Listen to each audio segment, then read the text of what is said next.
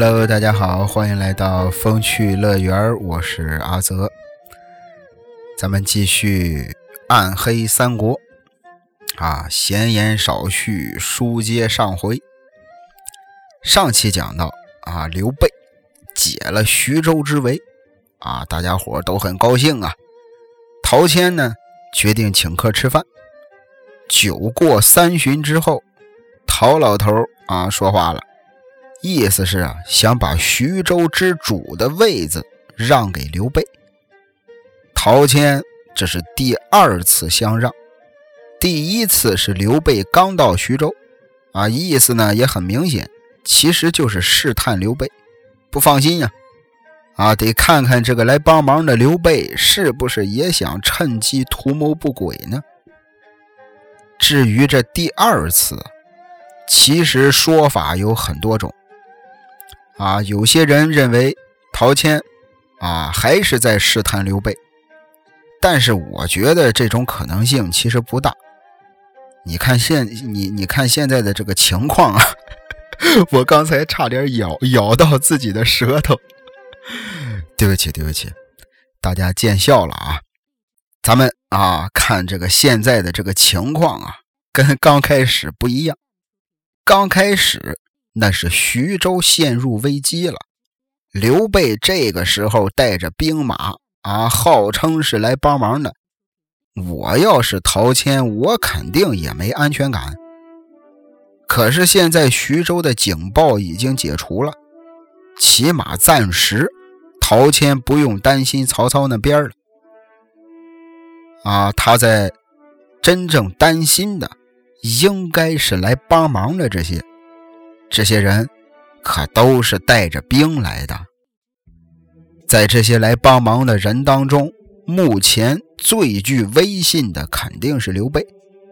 他在徐州多待一天，陶谦也就多担心一天。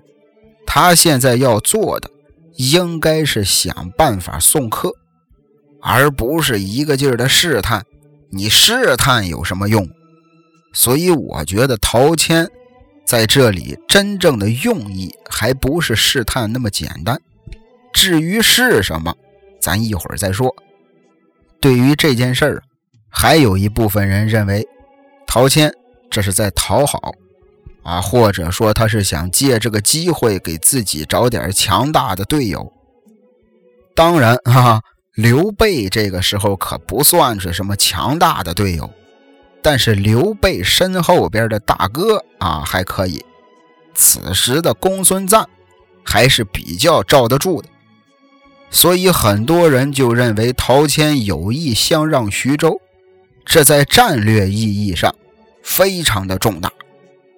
他表明的立场是主动的结交刘备身后的大哥公孙瓒，他是想跟袁术和公孙瓒来个三角联盟，来个统一战线对抗袁绍和曹操。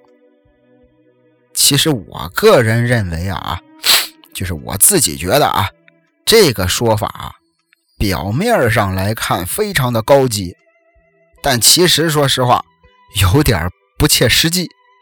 最简单的一个事实摆在眼前，他们仨人离得太远了。公孙瓒想要帮助陶谦，那得横跨河北、山东啊，跟袁术啊离得倒是挺近。可是袁术这边只要一发兵，屁股后头的刘表肯定会有小动作。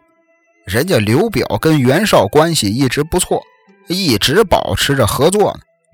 再一个，最最关键的一个事实，袁术和公孙瓒真要是想和陶谦搞什么联盟的话，这俩人之前可没一个过来帮陶谦忙的。如果真要是啊，跟陶谦想的这么好，搞什么三角联盟，那偷袭兖州的就不会是吕布、袁术、袁绍，任何人都要比吕布有实力、有可能。说白了，公孙瓒和袁术，人家就是不愿意跟陶谦玩。这个徐州所处的位置，对于公孙瓒和袁术来说。没什么合作的利用的价值。袁术跟公孙瓒合作，那是为了让公孙瓒在袁绍的屁股后头牵制袁绍。那跟陶谦合作呢，只能是他俩帮着陶谦牵制着曹操。人家他俩跟曹操又是无冤无仇，曹操现在又干的这么牛逼，陶谦给袁术和公孙瓒带不来什么帮助，所以呀，啊，说这个陶谦想搞什么三角联盟这事儿啊，乍一看上去觉得听着挺高级的，其实就是纸上谈兵，不太现实。那话说回来，陶谦。这第二次让徐州到底是什么用意呢？其实也没那么复杂，他就是在下逐客令。你看，啊，你刘备是来帮忙的，那现在麻烦解决了啊，是吧？该请客吃饭我也请了，你想得的这个好名声也得了，我也可以帮着你炒作啊，帮着你吹牛逼。那现在你是不是啊？是吧？该带着你的兵马打道回府了。那最尴尬的问题就出在这儿。陶谦呀，他不能像我这样啊，直接给刘备说。那到时候刘备可能就说了：“你陶谦这是用人朝前，不用人朝后。”哦，麻烦解决了就要赶我们走啊。对于陶谦来说，他如果真是比较直接的跟刘备说了，那将来曹操真要是再打回来，谁还愿意过来给他帮忙呢？其实此时此刻，陶谦的言外之意就是：你看啊，啊，说刘备啊，忙也帮完了，是吧？你还不走？要不你留下来当这个老大吧，我走。况且陶谦底下还有俩儿子呢。哪个当老子的不想把事业传给自己的儿子呢？关键是，就算是刘备答应了，啊，行，是吧？啊，我刘备来干这个老大吧。大家觉得他能干得下去吗？现在，刘备手底下有个五千兵马，但其实呢，其中有两千是跟公孙瓒借的。过不了多久，人家赵云就得带着人回去。人家赵云没必要跟着刘备玩穷游，是吧？人家是正经八百的大哥公孙瓒在那儿。到那个时候，刘备可就只剩下三千人和关羽、张飞了。啊，虽然说关羽、张飞哥俩能打，但是治理一个州郡可不是光能打就行的。你要有能给你出谋划策的谋士，徐州的这些个文官名士，可都是跟了人家陶谦好多年的。先不说他们会不会真的给刘备出力，就算会，那你刘备信得过他们吗？古往今来，旧臣新主闹矛盾的例子太多了，就跟咱们现在上班是一个道理。啊，公司里有干了好多年的员工，甚至从公司刚成立就来的老员工，突然有一天来了个新人，待了没几天，直接当总经理了。那多数情况下，这些老员工跟这位新经理肯定是不对付。那刘备如果真当了徐州的老大，肯定也是当的不舒服。关羽、张飞能出谋划策吗？先不说啊，朝堂上那些政治游戏，单就是治理一个地方，说实话，就目前关羽、张飞的水平，还真是玩不转。到时候各种矛盾一起爆发，肯定会有人站出来说：“啊，要不还是请陶老爷子再出来主持大局吧。”到那个时候，刘备。就成了来帮陶谦公关的了，成了陶谦度过这次曹操危机的一个工具了。所以在陶谦看来，刘备不敢接这个棒，他才敢说让刘备来当老大的话。那在外人看来呢？啊，这是陶老爷子胸襟广阔，但其实呢，他这是在难为刘备，是在逼着刘备自己走。但是要说现在的刘备，可不是刚出新手村的那时候了。这次劝退了曹操，就是个很好的进步。以前刘备想出名，那真是实打实的给人家卖命。刚开始跟着刘焉那会儿，他真敢拿五百人去跟五万人硬刚！但是时间一长，他发现，哎呀，光这么傻不拉几的没头没脑的打。想出名很难，就跟现在明星一样，啊，都有这个经纪公司帮着这个策划炒作，自己有实力是一说，必须还得配着上营销。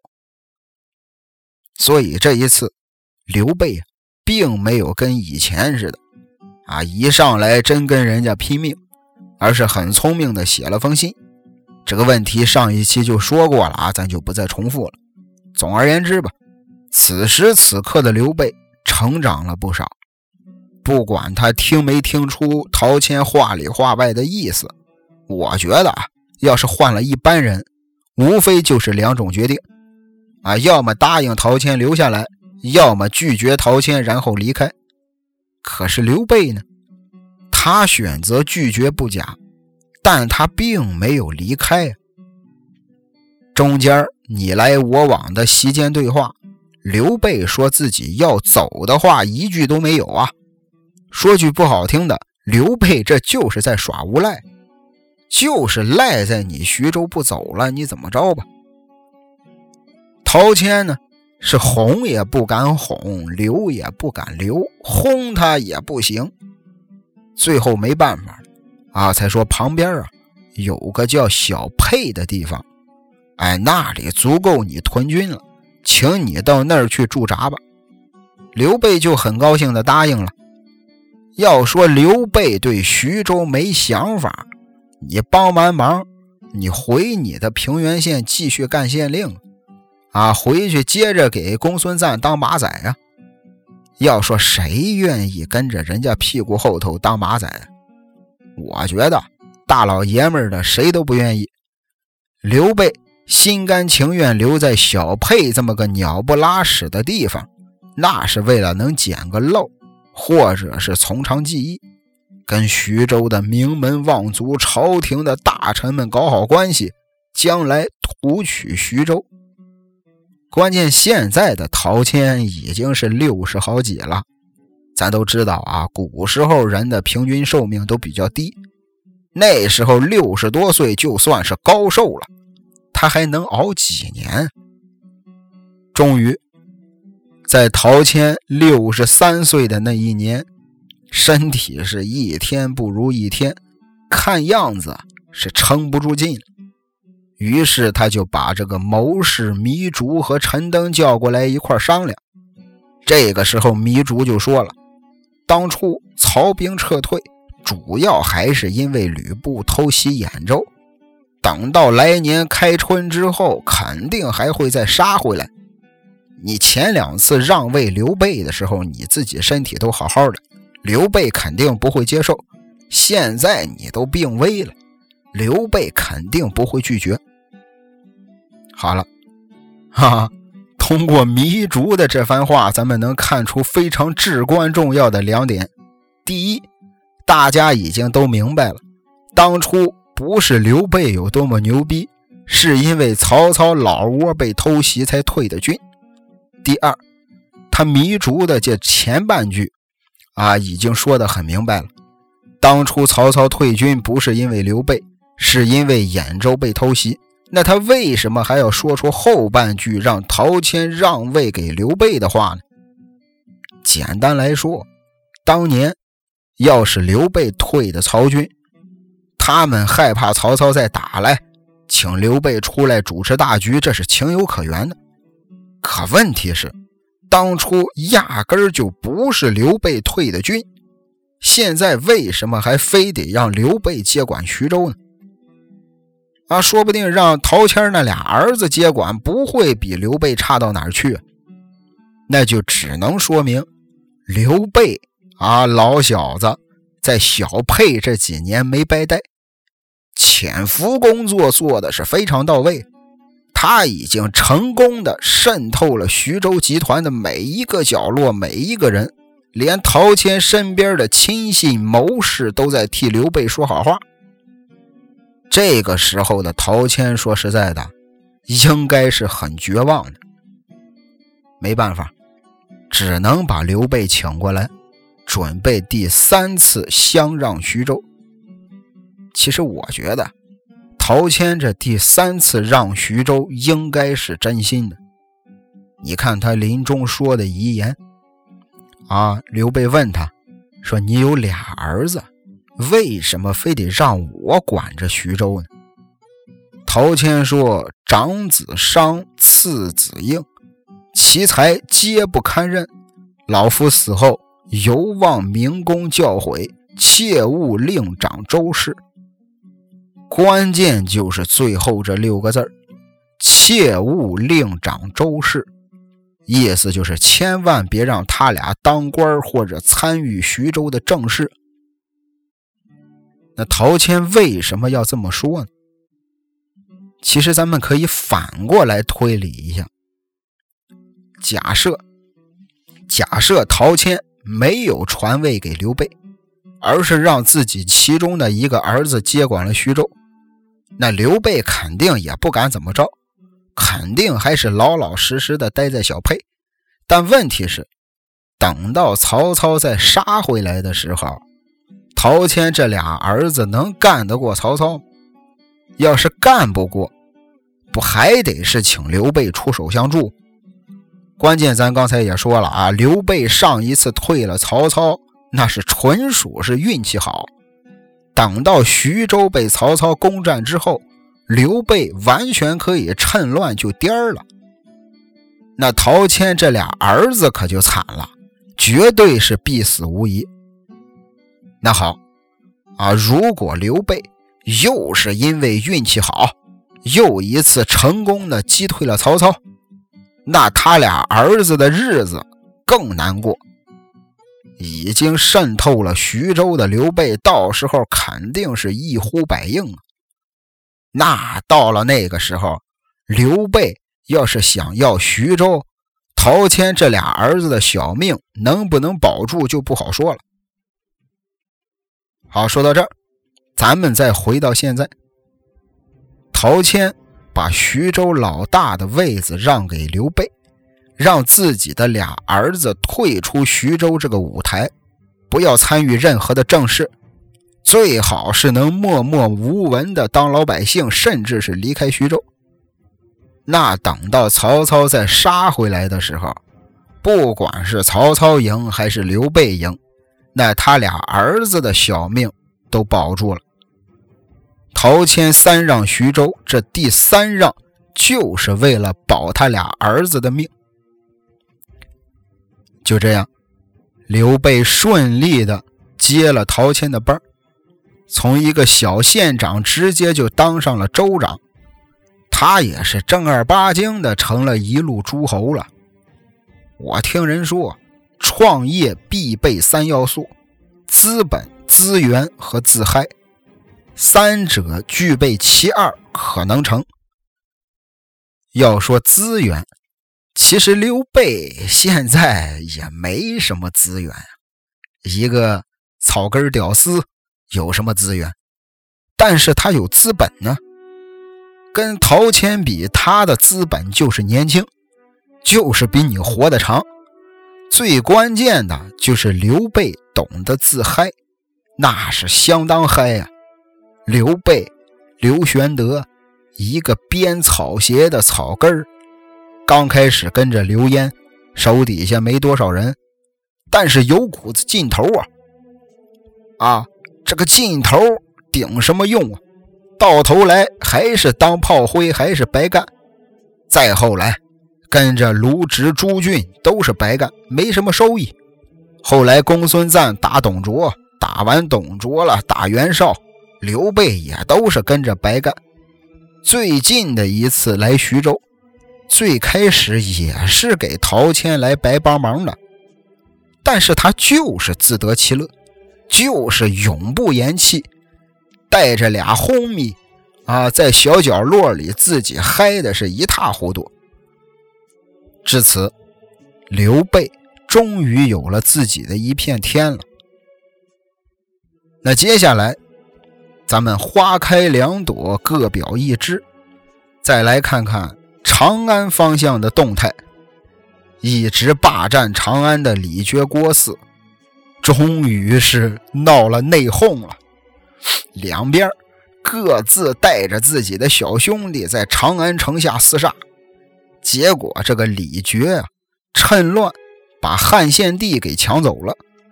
郭汜一看没抢着皇帝，那就把漂亮的宫女都抢走了。临走的时候还放火烧了宫殿。但是郭汜也不是傻子呀，谁都知道皇帝肯定比宫女值钱。第二天，郭汜又带着马仔们来砍李傕。这个李傕一看这个情况，他俩天天在长安这边打，用不了多长时间，人就都打没了。到时候沾光的还得是东北联军那些人。李傕就给郭汜说：“干脆呀，咱俩单挑吧。”谁赢了，谁就把皇帝接走。反正俩人啊，就是杀了有个几十个回合，不分胜负。这边打的正带劲，那边来了六十多位朝廷的大官，专门来劝架的。不过说实话啊，这些人也是够倒霉的啊，倒霉催的。他们一来人啊，人家哥俩不打了，是李傕继续的挟持天子。郭汜挟持了这六十多位朝廷命官，哎，哈，把劝架的绑架。但是呢，这事儿还没完，李傕、郭汜还是每天的约好时间出来单练啊，单挑不过瘾，又继续群殴，一连就比划了五十多天。但是你想想，老是没完没了的这么个打法。人受得了，钱也受不了啊！老百姓经常说，打仗就是烧钱嘛，钱不够了怎么办？咱们中国人啊，最经常用也是最简单的办法，那就是勒紧裤腰带呗。先从伙食上开始，这个削减用度。要说这些当兵的，吃的少点啊，吃的差点人家可能是。体格好啊，基本上都能扛得住。可是皇帝不行啊，啊，扛了没几天就想着想吃肉。李傕是肯定不给啊，要是有肉的话，肯定李傕自己就先吃了。汉献帝一看，哎呦，哎呦，这皇帝当的连顿肉都吃不上，比董卓结识的那个时候。还窝囊呢，董卓都给我肉吃。就在这个时候，李傕、郭汜闹内讧啊！皇帝不管是身体还是精神上都是最脆弱的时候，站出来一个人，说是能救皇帝的命。谁呢？就是之前李傕、郭汜的谋士贾诩。他这个时候站出来，哪是帮帮皇帝匡扶汉室啊？他这就是明摆着想捡漏啊！皇帝问他有什么计划吗？贾诩说：“你别说话啊，我自己有办法。”你看，贾诩根本就看不上汉献帝，根本连当队友的资格都不给他。结果呢？啊，我之前也说过。这个汉献帝刘协也不是百分之百的蠢货，他其实心眼儿也不少。这个贾诩之前可是李傕郭汜的心腹啊，汉献帝怎么可能完完全全的去信任他呢？于是乎，啊，就当贾诩窜腾李傕的部下杨凤造反的时候，汉献帝趁乱撒丫子跑了。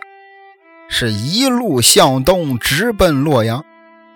刚反应过来的李傕、郭汜一看不行，啊，咱不能在窝里斗了。要是真让皇帝跑到了那个关东联军那儿，那麻烦就大了。咱哥俩呀，握手言和吧，一块杀了皇帝，平分天下。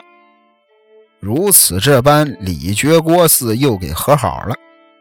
跑路的皇帝这边一听说李傕郭汜和好了，是把能扔的东西都扔了，可以说是夺命狂奔啊！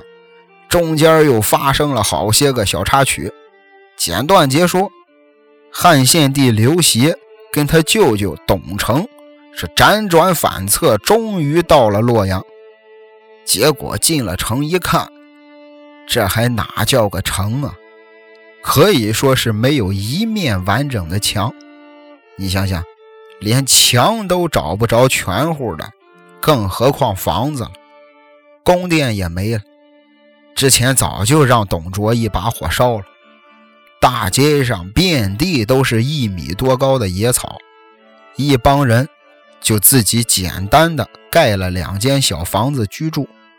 书上原文说是叫小宫，啊，小宫殿，大小的小宫殿的宫，可能意思是是就是小点的宫殿，但是我觉得这也就是个雅号了。你想想，后边有追兵。这一帮人连饭都吃不上，天天的喝野菜汤，拿什么建宫殿？充其量就是两间茅草屋。就在这茅草屋里，汉献帝终于正儿八经的当了回皇帝，把年度从兴平改成了建安元年。刘协刚过了几天真皇帝的瘾，李傕郭汜。杀到了，没办法，哈，继续跑吧。于是弃洛阳，投关东避难。这个时候，皇帝手底下有人就出主意了。目前来说，离咱们最近的就是曹操。他在兖州啊，刚胖揍了一顿吕布，可以说是根基已深，兵强将胜啊，干脆。写封圣旨让他来帮忙。汉献帝说：“好的。”立马就写了圣旨，让人送给曹操。这边曹操在袁绍的帮助下，借了五万人打跑了吕布。要说袁绍为什么要帮曹操呢？其实要说很简单啊，这个原因也很简单。之前吕布去投奔过袁绍。袁绍虽然是一开始接纳了吕布，但是后来又要杀他，所以他才又去投靠的陈留的太守张邈。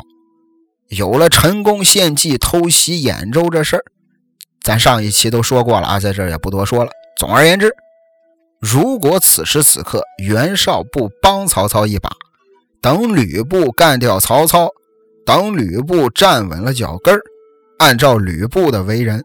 他百分之百的会来找袁绍报仇。跟吕布相比，起码现在的曹操没打袁绍的什么鬼主意，而且俩人以前还都是是吧同事关系，所以就眼前的局势来看，袁绍选择了伸出援手。曹操解决了吕布偷袭的问题，在兖州那是深得人心。收到皇帝的圣旨以后，高兴坏了，点齐人马，兴高采烈的就去接皇帝了。结果发生了特别有意思的一幕，在荒野上，汉献帝刘协带着一大票的大臣玩命的狂奔，突然之间是金鼓喧天，前方来了一大队人马。这个时候，不知道是敌是友的情况下，包括皇帝在内，所有人啊，都吓得说不出话了。先说这一大队人马就是来救驾的曹操。其实这一幕对于汉献帝来说，应该是似曾相识啊。很多年前，大将军何进被杀，袁绍、曹操进宫杀太监的那天晚上。当时还是陈留王的刘协，带着汉少帝刘辩出逃荒野，直到遇见了西凉来的董卓。当时刘协这边也是没多少人啊，董卓那边也是大队的军马。可是当时刘协什么表现？所有人都吓瘫了的时候，就他敢站出来质问董卓：“你是来救驾的，还是来劫驾的？”再看现如今，他也归进了下瘫的行列。所以由此可见，对于一个人来说，先天的优势很重要不假，但是后天的经历更能改变一个人。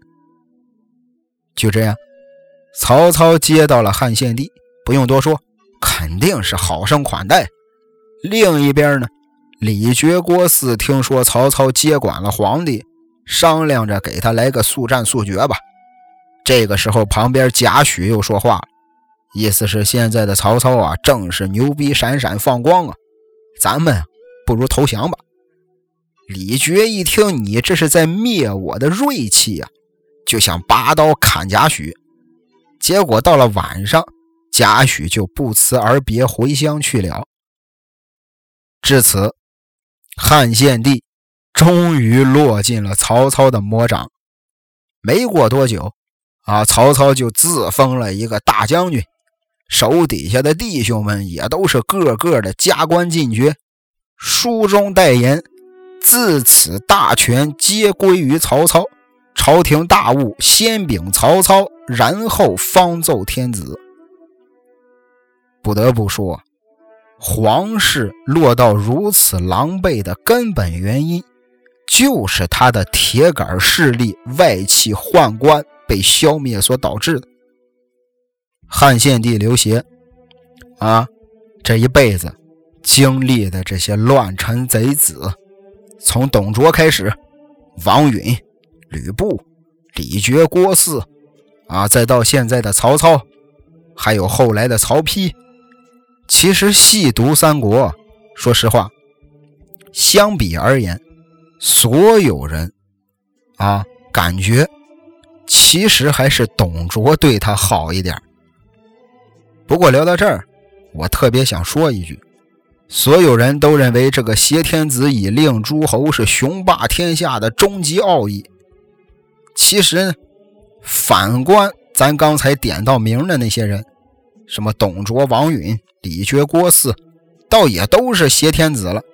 可是做到令诸侯了吗？这个天子啊，不是随随便便就能挟持的。董卓、王允当年死的多惨，所以目前来说，曹操也只是做到了挟天子，并没有成功的令诸侯。这些诸侯里，第一个站出来唱反调的就是袁绍。袁绍肯定不服气，不管是以前当同事的时候，还是后来出来一块闹革命，那袁绍的地位可都是一直压曹操一头啊。再到最近的这一次，要不是袁绍借给曹操兵马，老曹早就嗝屁着凉了。曹操一看这样不行，啊，首先。在关东这个地面上，袁绍还是有一定的影响力的，而且袁绍现在的实力也比曹操厉害。既然不能树敌，那就尽量安抚吧，在自己还没法跟人家对抗的时候，先稳住他。于是老曹就让皇帝封了袁绍个太尉。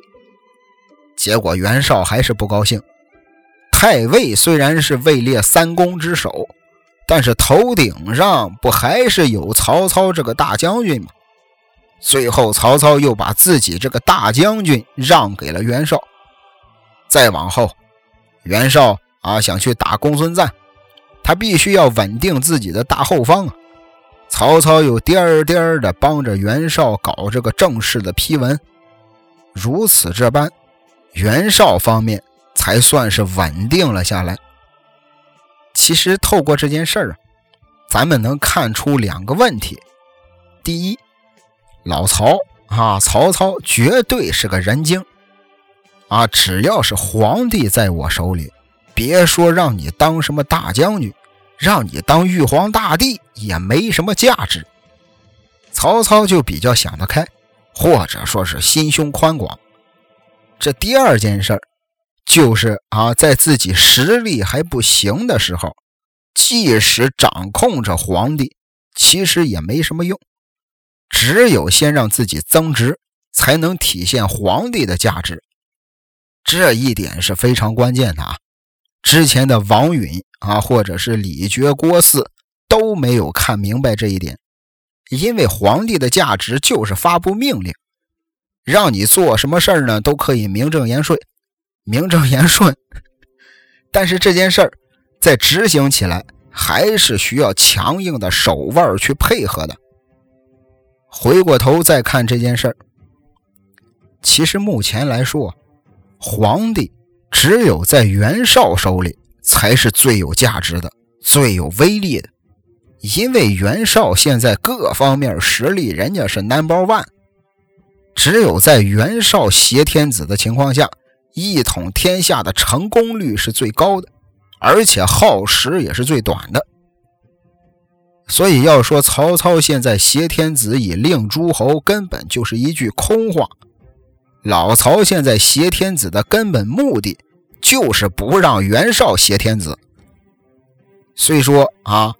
皇帝现在在曹操手里边发挥不了多大的威力，但是曹操也不能浪费了这么好的资源，他要最大限度的发挥利用这个贬值皇帝的最大功能，啊，自己也得趁机捞点好处。那他不是一直惦记着徐州呢吗？可是现在的徐州又让刘备占着。关键当时吕布啊挨了曹操的揍之后啊，吕布也去投奔刘备了。刘备呢，让吕布驻扎在了小沛。哎呀，这样一来就不太好办了。老曹这边正犯愁呢，旁边啊大谋士荀彧说话了，意思是这个刘备啊啊，你别看他现在得了徐州，但是实际上。他只是名义上的，他没有皇帝的正式批文。如果咱们能给他搞到正式的批文，先不说他欠咱人情，咱们可以给他来个附加条件。啊，你刘备想当徐州牧，就必须干掉吕布。这一招叫二虎竞食之计。于是乎。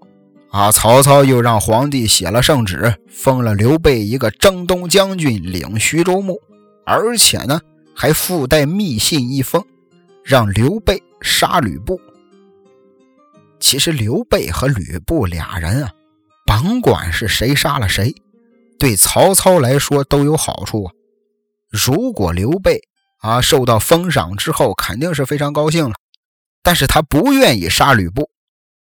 这个荀彧。啊，还真把刘备当傻帽。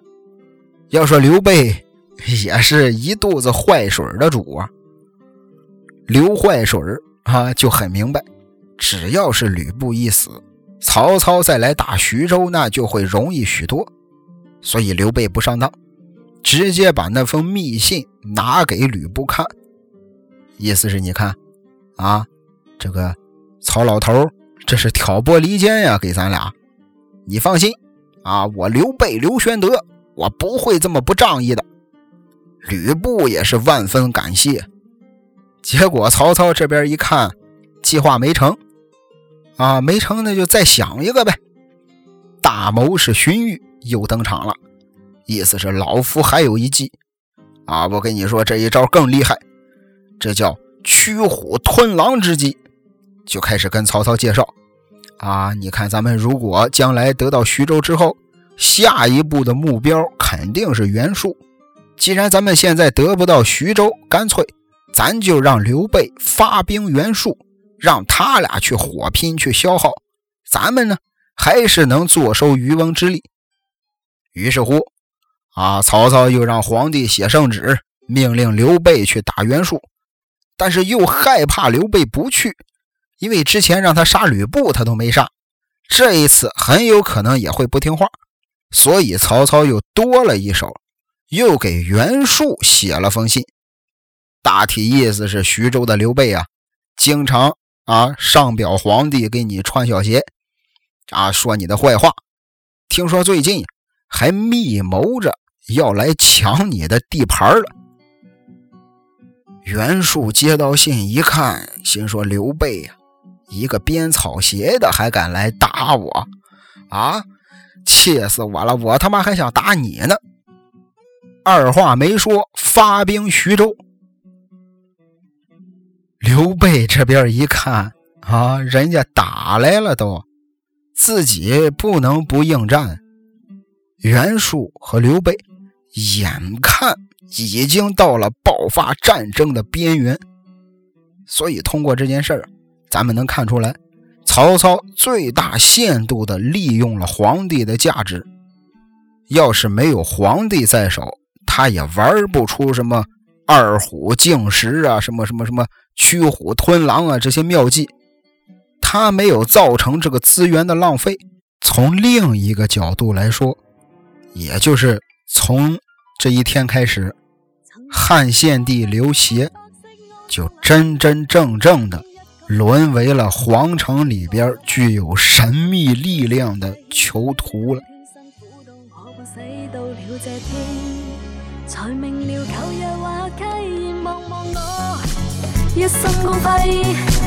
经得起火灼过，在新生的我更艳丽。现在是你在望着我，苦苦的想再骗爱火，还垂头念着独白，纯情台词极度滑稽，谎的东西，知否今天你已变得一点也冇地位。现独立冷静，就算我身边多一个你太多，甜言仍含含糊糊，无无聊聊，活像是错体，便闷我。说谎的东西，知否今天你已再不需演戏与立誓，现独立冷静，就算我身边少一个你也可。I will survive, I will survive。